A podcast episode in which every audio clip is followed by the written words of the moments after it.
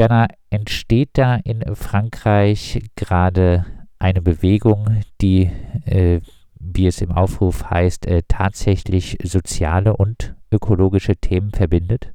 Man muss es auf jeden Fall hoffen. Also was auf jeden Fall entsteht, ist eine mehrere Sektoren umfassende Streikbewegung. Also ich wäre vorsichtig mit dem jetzt auch durch bürgerliche Medien hinaus posaunten Begriff des Generalstreiks, weil dieser Begriff unterstellt ja, dass tatsächlich alle oder fast alle Branchen und Sektoren umfasst werden. Äh, da müsste einiges passieren. Bis dahin, der letzte reale Generalstreik fand im, äh, fand im Mai und Juni 1968 statt. Äh, auch wenn deutsche Medien bei jedem Sektori sektorenbezogenen Streik in Frankreich gerne mal das Wort Generalstreik hinaus posaunen. Aber es liegt tatsächlich in mancher Munde. Äh, es wird natürlich auch angestrebt zu Leuten. Also was es tatsächlich gibt, ist diese zumindest sektorenübergreifende Streikbewegung zum Thema Löhne. Äh, die äh, gestrige Demonstration, also vom gestrigen Sonntag, 16. Oktober, hatte dazu tatsächlich auch zumindest klimapolitische Anlagen, weil der Aufruf lautete gegen das teure Leben und gegen die klimapolitische Untätigkeit, also die der Regierung natürlich. Ähm, die gestrige Demonstration war allerdings seit mehreren Wochen, wenn nicht Monaten geplant, aber hat also sich nicht unmittelbar auf den Anlass der jetzt seit Anfang Oktober aufflammenden sozialen Bewegung äh, zu tun oder nicht, nicht, unmittelbar Bezug darauf, sondern war schon vorher geplant. Ähm, gestern war es tatsächlich eine Demonstration, die überwiegend durch Parteien aufgerufen wurde. Gewerkschaften waren auf jeden Fall nicht Mitveranstalter. Äh, es gab sogar ein, sagen wir mal, ein Ringen um die interne Hegemonie zwischen Linksparteien einerseits und Gewerkschaften andererseits.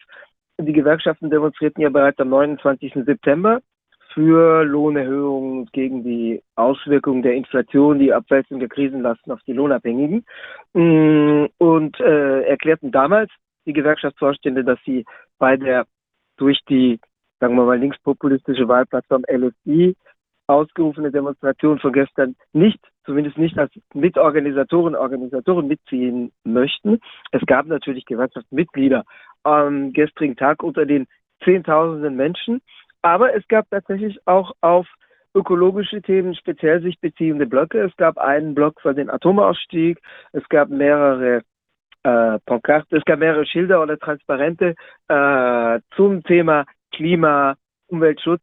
Ähm, das heißt also zumindest auf der gestrigen Demonstration floss es zusammen, wobei eben die Demonstration vom gestrigen Sonntag und die Lohnstreikbewegung äh, nicht unmittelbar zusammenfließen, wenngleich es natürlich schon von den meisten Teilnehmern so gedacht war, dass das eine das andere verstärken soll.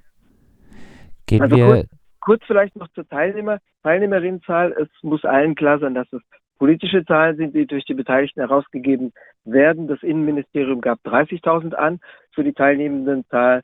Die Veranstalter, Veranstalterinnen gaben 140.000 an. Die Wahrheit liegt mathematisch, nicht inhaltlich, aber mathematisch oft in der Mitte.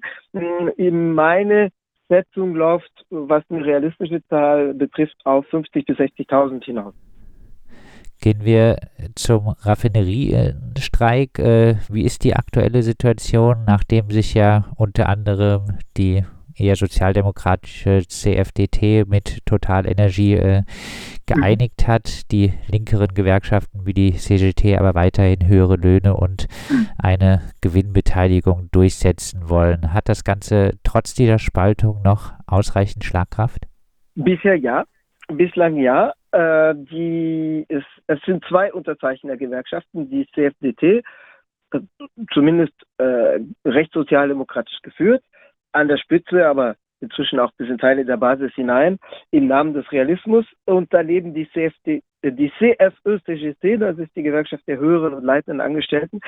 Diese beiden Verbände sind zusammen mehrheitsfähig beim Totalkonzern, aber nicht in den Raffinerien, Raffinerien nicht an den Standorten dort, wo gestreikt wird. Es gibt natürlich ähm, mehr oder minder breite Teile des Personals von Total, das dieses Mineralölkonzerns und stärksten französischen börsenorientierten Unternehmens, äh, das aus Ingenieuren und Ingenieurinnen besteht und aus Verwaltungspersonal. Das heißt, die unterzeichnenden Gewerkschaften sind dort stark verankert, aber jetzt weniger im Raffineriepersonal, das man eher als in Deutschland würde man sagen Facharbeiterpersonal äh, bezeichnen kann. Juristisch äh, ist das Abkommen damit rechtskräftig, weil dafür brauchen die unterzeichnenden Verbände 50 Prozent der Stimmen bei Wahlen und da es sich um ein nationales Abkommen handelt, äh, brauchen sie 50 Prozent auf Unternehmensebene, die haben sie. Es gibt aber juristisch auch keine Friedenspflicht in Frankreich. Das heißt, eine Streikbewegung kann fortgeführt werden, auch dann, wenn ein Kollektivabkommen äh, in Kraft tritt. In Deutschland wäre es ja anders. In Deutschland gilt, sobald der Tarifvertrag greift zu selben Thema, äh, gilt für alle Gewerkschaften und abhängig Beschäftigten Finger weg vom Thema. Auf jeden Fall kann man nicht rechtmäßig streiken. Das ist in Frankreich anders. Es wird natürlich benutzt zur Delegitimierung in den Medien und in der öffentlichen Diskussion um zu, und von, von Regierungsseite, etwa in den Worten von Wirtschaftsminister Bruno Le Maire, dass gesagt wird, ähm, hier jetzt weiter streiken, nachdem ein Abkommen erzielt wird, das geht ja gar nicht. Es wird auch benutzt, um weitere äh, strafbewährte Dienstverpflichtung, also Requisition, anzukündigen. Äh, die unterzeichnete äh, übrigens oder die ordnete Premierministerin Elisabeth Born an, nicht direkt Staatspräsident Emmanuel Macron, aber es ist natürlich Macrons Regierung, das sind natürlich seine Untergebenen. Ähm, also die, diese Requisition, diese Dienstverpflichtung, auf, bei deren Nichteinhaltung, bei deren äh, Zuwiderhandlung ja bis zu sechs Monaten Strafe bis zu sechs Monaten Haftstrafe drohen. Die betreffen jetzt nicht unbedingt äh, Hunderte oder Tausende Beschäftigte. Also in einer Raffinerie, wo es vorige Woche angeordnet wurde, betraf es vier Personalmitglieder, die aber reichen, die Pipeline zu öffnen. Das heißt, das den in der Raffinerie angesammelten Treibstoff abfließen zu lassen. Äh, heute früh am Montag wurde angekündigt, dass es weitere strafbewährte Dienstverpflichtungen geben könnte. Und Wirtschaftsminister Bruno Le Maire, der heute früh einen Radio-Fernsehauftritt hatte, Fernsehauftritt hatte, ähm, hat auch äh, angekündigt, dass er sich darauf stützen wird, dass es jetzt ein Lohnabkommen gäbe, um zu sagen, äh, dadurch wird ja die Streikbewegung weniger legitim, dadurch, dass es ein Lohnabkommen gibt, was wie gesagt juristisch nicht zutrifft. Also eng betrachtet juristisch äh, sind ja solche strafbewährten äh, Dienstverpflichtungen für lebenswichtige Fälle, also etwa für die Gesundheitsversorgung zulässig, sowie im Verteidigungsfall für die Landesverteidigung, also vor allem wenn das Land angegriffen wird. Ähm, es wird jetzt ausgedehnt auf andere Sektoren, die, wie du erwähnt hast, als kritische Infrastruktur gelten. Der Conseil d'État, also die ungefähre Entsprechung zum Bundesverwaltungsgericht in Deutschland, der oberste Gerichtshof im öffentlichen Recht, hat eine schwankende Rechtsprechung. Er lässt äh, strafbewährte Dienstverpflichtung durchaus zu, äh, setzt aber auf Abwägungen im Einzelfall, um zu sagen, welches öffentliches Interesse steht auf der einen Seite und äh, muss äh, in Abwägung gehen gegenüber dem Streikrecht auf der anderen Seite. Es gab auch ein, Anträge auf einstweilige Verfügung, also Verwaltungsklagen von Verwaltungsgerichten durch die CGT, die durch die CGT eingerichtet, eingereicht wurden, von denen aber zwei am Freitag abgeschmettert wurden. Das heißt, als erstes am Freitagmittag das Verwaltungsgericht in Rouen äh, erachtete die strafbewährte Dienstverpflichtung in der äh, in der in der Raffinerie in der Normandie in Gonfreville für rechtmäßig. Also es kündigen sich weitere an. Das wird nicht unbedingt den Großteil des streikenden Personals betreffen. Das kann einzelne Streikende betreffen, die dann äh, dazu verpflichtet werden, die Hähne zu öffnen, damit der Treibstoff, der sich ohnehin angesammelt hat in der Raffinerie, das dauert ja Tage, bis so eine Anlage abgeschaltet ist, damit der abfließen kann. Bis jetzt sind allerdings noch fünf Raffinerien von sieben bestreikt. Es gibt acht Raffinerien in Frankreich, davon sieben in Festland-Frankreich. Die achte ist auf der Karibikinsel La Martinique, die ist nicht betroffen. An fünf davon wird weiter gestreikt, aber wie erwähnt, es kündigen sich jetzt solche Dienstverpflichtungen an. wie, wie fallen die, wie hm? fallen neben der juristischen Ebene, wie fallen die Reaktionen auf diese Dienstverpflichtungen aus? Äh, die CGT reagiert und die sie unterstützenden Gewerkschaften, also die CGT arbeitet ja da mit dem Bildungsgewerkschaftsverband FSU, mit der Union Syndicale Solidaire, das sind die, äh, das ist das Bündnis der äh, eher linken Basisgewerkschaften und zum Teil, zum Teil mit zumindest Segmenten des Dachverbands Forst Ouvrière zusammen.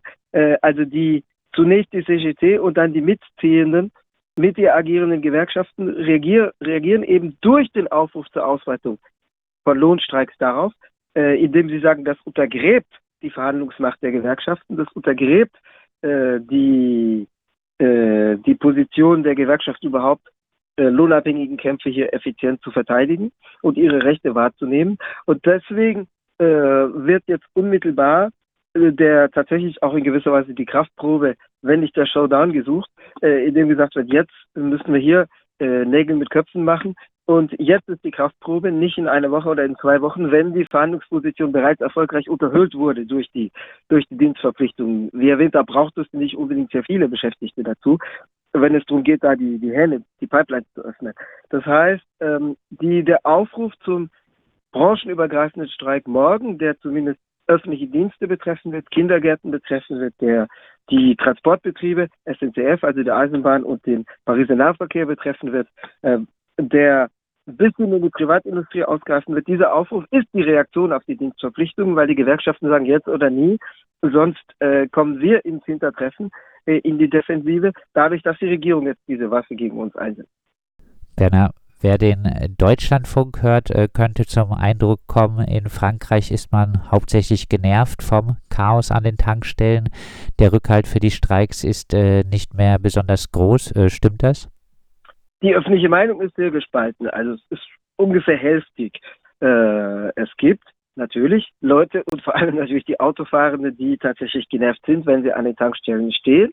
Ähm, ich denke, die, die es gelassen sehen, lassen sowieso das Auto stehen, wenn sie es denn können. Also klar, wenn jetzt jemand äh, frei berufliche Krankenschwester oder freiberuflicher Krankenpfleger ist und zu den Leuten vor allem auf dem Land rausfahren und hinfahren muss, äh, etwa im mobilen sozialen Hilfsdienst, dann ist klar, die Leute können das Auto nicht einfach stehen lassen. Da läge es dann etwa auch an der öffentlichen Gewalt, Prioritäten zu treffen und sagen, Krankenwagen, also Krankenwagen sind äh, prioritär, die, die genießen Priorität, aber neben Krankenwagen, Gesundheitsbedienstete, andere Berufe, die müssen unbedingt einen Vorrang genießen, was theoretisch auch der, der Fall ist, aber wenn die dann mal in, in, in einem halben Kilometer Schlange stehen, dann ist es auch schwierig vorbeizukommen. Es gibt andere Dienste, die prioritär sein könnten, etwa Pannendienste. Schon vorige Woche hat ein Pannendienstleister, der eine größere Menge Kraftstoff mitnehmen wollte, weil er die, die Pannenfahrzeuge versorgt, äh, musste umkehren in der Schlange, weil er körperlich bedroht wurde. Also da, da werden die Leute zum Teil schon gewalttätig und ausfallen. Ähm, also die Leute sind natürlich genervt und wer es sich erlauben kann, der stellt sich da gar nicht in die Schlange, sondern lässt es bleiben.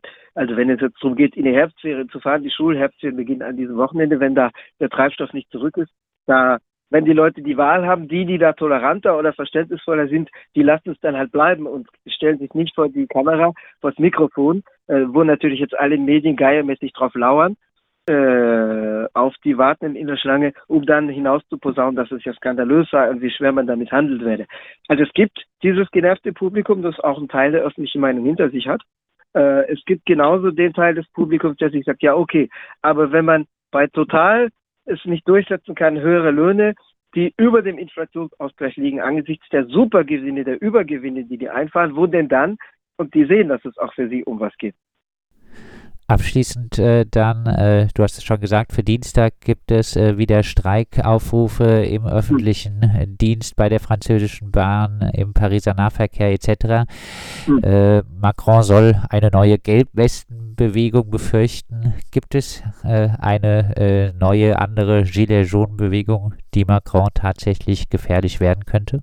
Mit dem Vergleich war ich deswegen vorsichtig, weil die Gilets Jaunes ja gerade basierten oder fußten auf einer Basis von Nicht-Organisierten, das heißt von äh, Leuten, die bis dahin in der Regel keine organisierte, etwa gewerkschaftlich organisierte Aktivität hatten und die dann plötzlich von 0 auf 100 radikal wurden, zum Teil enttäuschte Kleinbürger, die bis dahin glaubten, ja, äh, wenn man als Bürger oder Bürgerin Forderung an den Staat richtet, dann ist der Staat ja dafür da, das Richtige zu tun. Und die dann die Welt nicht mehr verstanden, als der Staat ihre Forderungen nicht mehr erfüllten und die dann glaubten, da kann es ja nicht mit rechten Dingen zu tun sein, da muss ein Abgrund von Landesverrat vorliegen, hm, weil da Illusionen zerplatzten. Ähm, in dem Fall ist es hier anders, weil äh, der harte Kern der Streikbewegung tatsächlich aus gewerkschaftlich Organisierten besteht. Äh, insofern wäre ich mit dem Vergleich vorsichtig, weil es sich strukturell um zwei unterschiedliche Dinge handelt. Also natürlich, gestern waren auch Leute in gelben Westen.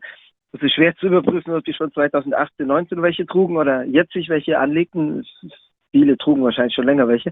Aber gestern waren auch einige, vielleicht insgesamt einige hundert äh, Gelbwesten tragende Träger und Trägerinnen unter den, lass es uns 60.000 Menschen sein, die da äh, demonstrierten. Also das Label gibt's noch als Label für ein im Auftreten besonders radikales äh, Protestverhalten. Aber ich denke, strukturell lässt sich das schwer vergleichen äh, da ja die Gelbwesten gerade dadurch entstanden, dass die Gewerkschaften ihren Einfluss erodieren sahen. Aber äh, jenseits äh, der Nichtvergleichbarkeit äh, mhm. siehst du dort jetzt eine dann eher von äh, Gewerkschaften, eventuell auch äh, linken Parteien getragene Bewegung, die Macron gefährlich werden könnte? Tendenziell ja. Ich denke, die Regierung wird alles tun, um Druck auf Total auszuüben, damit Total einlenkt, e eventuell auch hinter den Kulissen mit anderen Vorteilen, die da verhandelt werden, äh, weil die Regierung will natürlich, dass dieser Brandherd möglichst schnell ausgetreten wird. Aber das könnte natürlich für die Regierung aus dem Ruder laufen, nicht unbedingt äh, feuergefährlich werden wie bei den Gelbwesten. Äh, auch da ist es denkbar, dass es Individuen oder kleine Gruppen gibt, die sagen, äh, Demonstrationen ohne Feuer und ohne Scherben, das bringt's nicht, wobei das gestern weitgehend ausblieb, auch zum Teil aus der Demonstration heraus unterbunden wurde. Nicht nur durch Ordnerdienste, sondern auch durch Teilnehmer, Teilnehmerinnen. Aber ähm, die, äh, die Haupttendenz ist schon, dass es eher eine klassische soziale Bewegung ist, wie man sie kennt, wie man sie vor den Gelbwesten kannte. Gewerkschaften, Streiks, äh, Verbündete, die da mitmobilisiert werden.